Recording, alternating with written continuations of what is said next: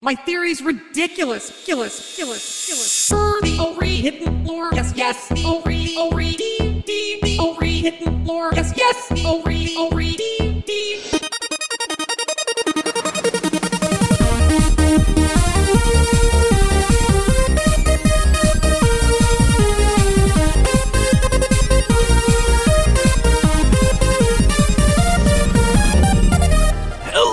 Internet! Welcome to Film Theory, the show that need needs you to skibidi dom dom that subscribe button. Yes? Yes. If you haven't seen the astronomical rise of the series Skibidi Toilet over the last few months, get your head out of the toilet and let me tell you that no one, and I mean no one, has seen this much success so quickly on YouTube before. As I write this episode, the channel's creator, Defa, I can't say his name, can I? Fine. How about I make it classier for you? DaFuq Boom is getting somewhere between 3 and 4 billion views a month with a B. Those are numbers that are so big they'd make Mr. Beast blush. And it's not just a lot of random views either, people are sticking around for this thing. The channel had about one and a quarter million subscribers when it posted the first Skibidi Toilet video back in February. Now, just five months later, it's already past 20 million. So, yeah, to say that this thing has taken over YouTube, it'd be a major understatement. In one of the episodes, one of the titular Skibidi toilets literally destroys YouTube HQ in a not so subtle metaphor for how this show has broken the website. Skibidi Toilet has fully taken advantage of YouTube's push for shorts content, and it has rode that wave to create a level of virality that has never been seen before. So, those are the numbers, but what is it? Well, it's a head in a toilet.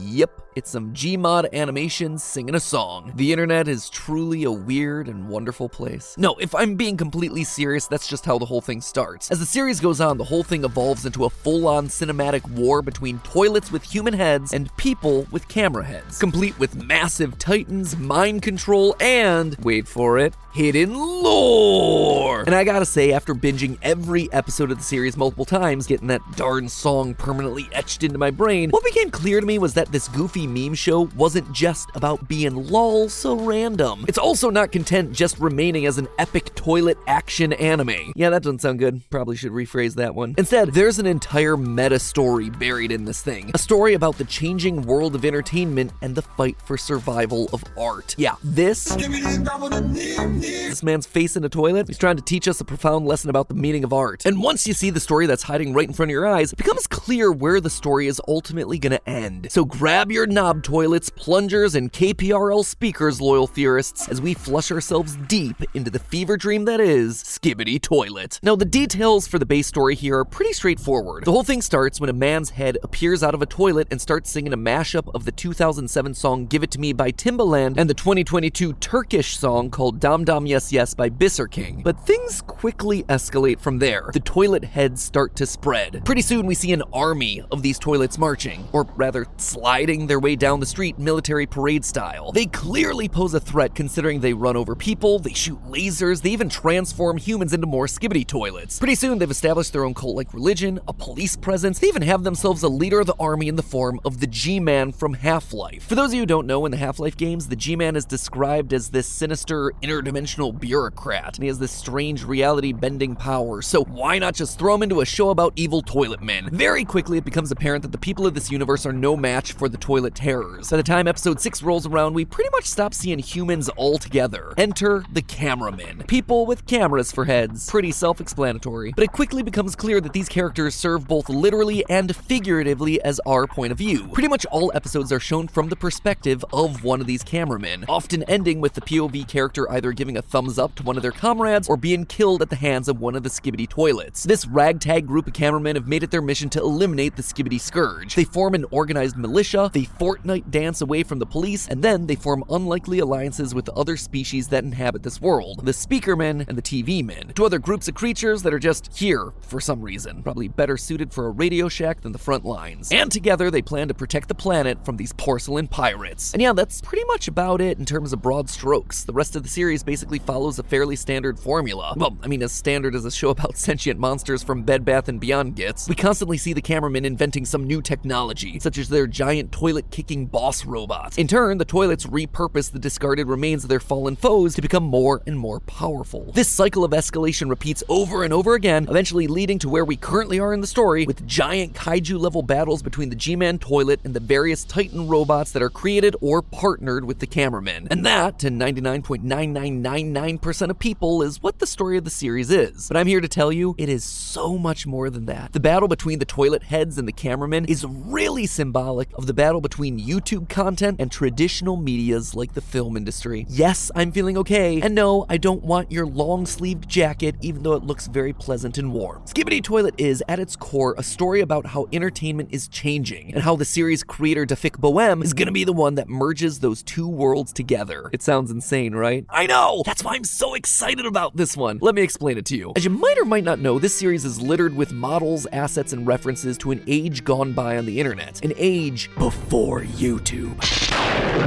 Yeah, for our Gen Z and, and frankly most of our millennial audience, there was a time where internet videos didn't solely exist under the careful watch of Google and YouTube. In the beginning, the world of internet video was splintered off from each other. Sites like Newgrounds, Albino Black Sheep, and eBaum's World is where you'd go to find the memes, viral videos, and animations. This is where internet meme culture truly began. Yeah, Charlie, we're going to Candy Mountain. Not to be too internet boomer about it, but there was a time that when you saw a funny video, you'd have to send it to your friends via email. Yeah, that platform that your parents use for work these days, it used to be where you got all your lulls from, like the Numa Numa guy and I'm a snake. And one of the biggest styles of video that arose from this early internet age was the genre that would eventually come to be known as the YouTube poop. Ironically enough, the style of a YouTube poop just predated the age of YouTube. These videos would involve taking clips or assets from TV, film, and music and just mashing them all together into an unholy stream of consciousness. Did these videos make sense? No. Was it insane? Absolutely. Did any of it matter? Who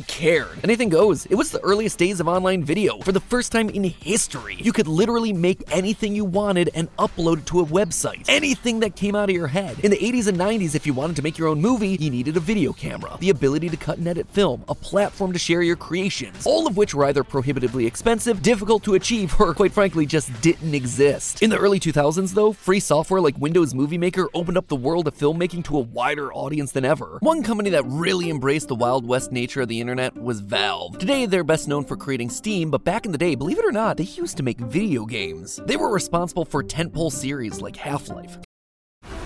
This episode is brought to you by FX's The Veil, starring Elisabeth Moss. FX's The Veil is an international spy thriller that follows two women as they play a deadly game of truth and lies on the road from Istanbul to Paris and London. One woman has a secret, and the other has a mission to reveal it before thousands of lives are lost. FX's The Veil, now streaming, only on Hulu. Counter Strike, Portal, Team Fortress, Dota. Valve dominated the gaming scene, and the one game that truly embodied both their gaming ethos and their embrace of the online was Garry's Mod. Garry's Mod was a sandbox game where players could mess around with the physics, objects, and assets found in Valve's popular franchises, and then use those to create their own little movies, games, and shorts. This eventually evolved into the creation of Source Filmmaker in 2013, a video editing tool that allowed creators to more easily create funny videos just like they had with Garry's Mod. And this proved be a godsend for YouTube poop creators. If you've ever seen a video featuring characters from Team Fortress 2 doing insane things, it's probably created using SFM. In fact, DaFuq Boom, creator of Skibidi Toilet, as we all know, originally made a name for himself online by making these sorts of videos. SFM content exactly like this. I mean, unless I'm wrong, Skibidi Toilet seems like it still is being created in SFM. So why the big trip down memory lane? Well, I believe that those edgy videos, those YouTube poops that came and went with internet trends, I believe that those are what the toilet heads in Skibidi Toilet represent. Look at the evidence. First, there's the fact that the characters are literally toilets, the place where you poop, like a YouTube poop. Pretty direct connection there. Second, there's the fact that the heads of all the Skibidi toilets are straight from Garry's mod, Half-Life, SFM, drawn yet another direct connection. There's also some more subtle hints as well if you look between the lines. In episode 4, there's a subtle background detail that shows how humans become toilet people as soon as they're exposed to the influence of the toilets. We pan across a normal restaurant, the toilets march in, and suddenly people are transformed into more toilet heads. Some of those toilet heads even rise through the ranks, appearing in later episodes as leaders of the toilet army. It is the definition of virality. The toilet people are a disease that's spreading just like a video going viral in the early days. We also know that the events of the series are happening sometime in the past. In episode 20, after going toe to toe against the G Man, the camera Titan flies away, flying past two very important buildings, the Twin Towers. Notice here how it's an exact replica, straight down to the spire at the top of one of those buildings. This tells us that the events of the series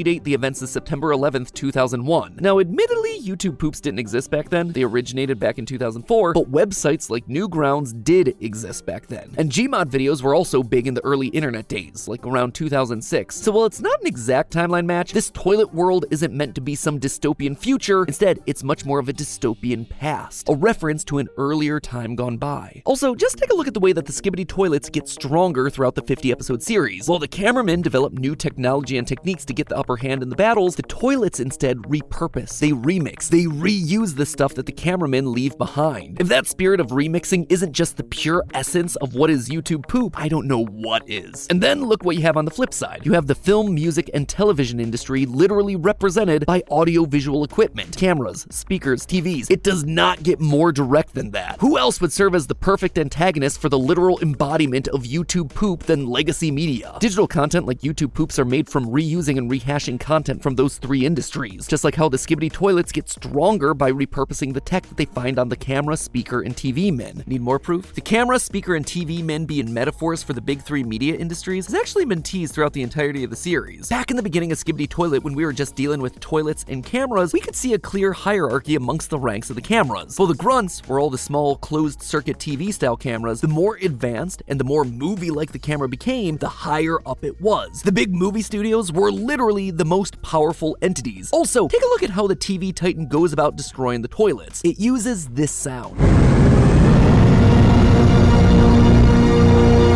Sounds an awful lot like the old THX intro sound.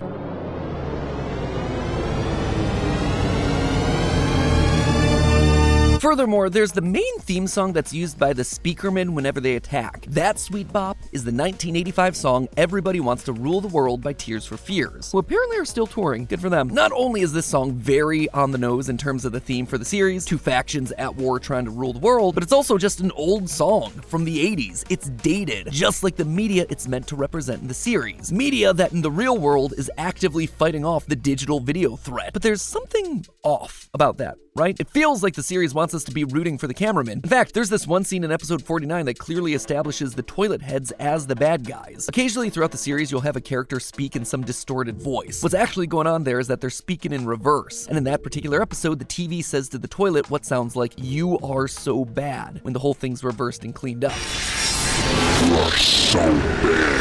But uh, there is no world where we should be rooting for traditional media, right? Especially when you're talking about a digital series. I know the show's odd, but the idea that we're supposed to be sympathizing with some of the least sympathetic industries on the planet seems like a step too far. Meanwhile, we're supposed to dislike the internet video side? I mean, the series got popular because of internet videos. Spoiler alert, singing meme face in a toilet? Yeah, that's the kind of thing that would never happen in a world of TV or film. We are clearly missing some sort of key point here. We have our two sides clearly established, but who or what exactly are we supposed to be rooting for here? Well, that, my friends, is where the most recent episodes come in. At the end of episode 47, we see a G Man toilet destroy the POV cameraman, just like we've seen him do in many other episodes before. But then, through the lens of our fallen camera, we see someone coming into frame. And it's not just anyone, it's a person. We haven't seen a human in the series for literally dozens of episodes, and yet, out of the blue, a person appears? And it's not just any person either. This character looks an awful lot like Defook's channel avatar. Like I mentioned earlier, humans didn't really play much of a role in this franchise prior to this very moment. In the beginning, humans were just cannon fodder for the toilet overlords, but now we have one of these humans. In fact, the human who's making the series inserting himself back into the narrative. And not just here, he's also hidden indoors during the opening seconds of episode 45. But why? One does not simply self insert their avatar into a 2 billion view a month series so lightly when the story is so deep in its own narrative, unless you have a greater role to play in the story you're about to tell. Defuk Clearly has a love and passion for this style of video. Before Skibidi exploded, he had created dozens of videos in his SFM YouTube poop format. In fact, his two most popular long form videos on his channel are still to this day SFM animations that he made years ago. That being said, I also don't think he totally dislikes the world of TV, movies, and music either. Why would he make them the protagonists of his epic internet series if he did? I think Dafook, like many other creators, aspires to do this work on a professional level. And you can tell that desire for a professional, higher caliber of work in the way that he's handled the Skibidi Toilet series. Each episode has seen an escalation of the animation, the character work getting better, the ideas bigger and grander. He has literally turned what started as a YouTube poop into an epic action movie that hangs with some of the best content that I've seen this year. So what gives? What is the story that he's trying to tell us through Skibidi Toilets? Well, to me, it's clear from the story that's laid out in front of us that Dafook sees himself quite literally in the middle of these two loves of his that are currently at odds. Notice what his character is doing throughout the series so far. He's picking up the broken remains of the camera heads, the broken remains of traditional media. Creators like Dafook got into making this kind of content on the internet not just because it was fun and easy, but deep down, they wanted to emulate the TV, film, and music that they enjoyed consuming. Dafook wants to take the elements that make the new and old media so great and fuse them together. He is the merge point. He is the next step in the evolution of the medium. He's the missing link here. I mean, look no further than Skibidi Toilet itself. The series starts off as a simple gag that latched onto a viral internet meme in episode 1. But by episode 50, suddenly we have cinematic camera changes, complex sound design, dazzling visuals and special effects that feel like they belong more in the MCU than a YouTube poop. Skibidi Toilet isn't an epic takedown of toxic internet content or the corrupt industrial bigwigs at the studios. Instead, it's evidence that these two things can commingle. These two titans of entertainment can coexist together and be stronger as a result. That the best of both worlds can be brought together for the greater good of entertainment. So, where does this franchise end up going from here? Well, we have ourselves our new protagonist in Dafook, who will eventually take center stage, taking it upon himself to save the world that he loves, the worlds of internet memedom and mainstream media. He's gonna turn out to be the Neo of this universe. He is the chosen one. He'll be the one who'll be able to marry both sides of this war together and show that if the two sides put aside their differences, they can create something truly magical. Or who knows, maybe you'll get a movie deal out of it. And then truly, you've had the merging of the worlds. But hey, it's just a theory. A film theory. And yes, yes,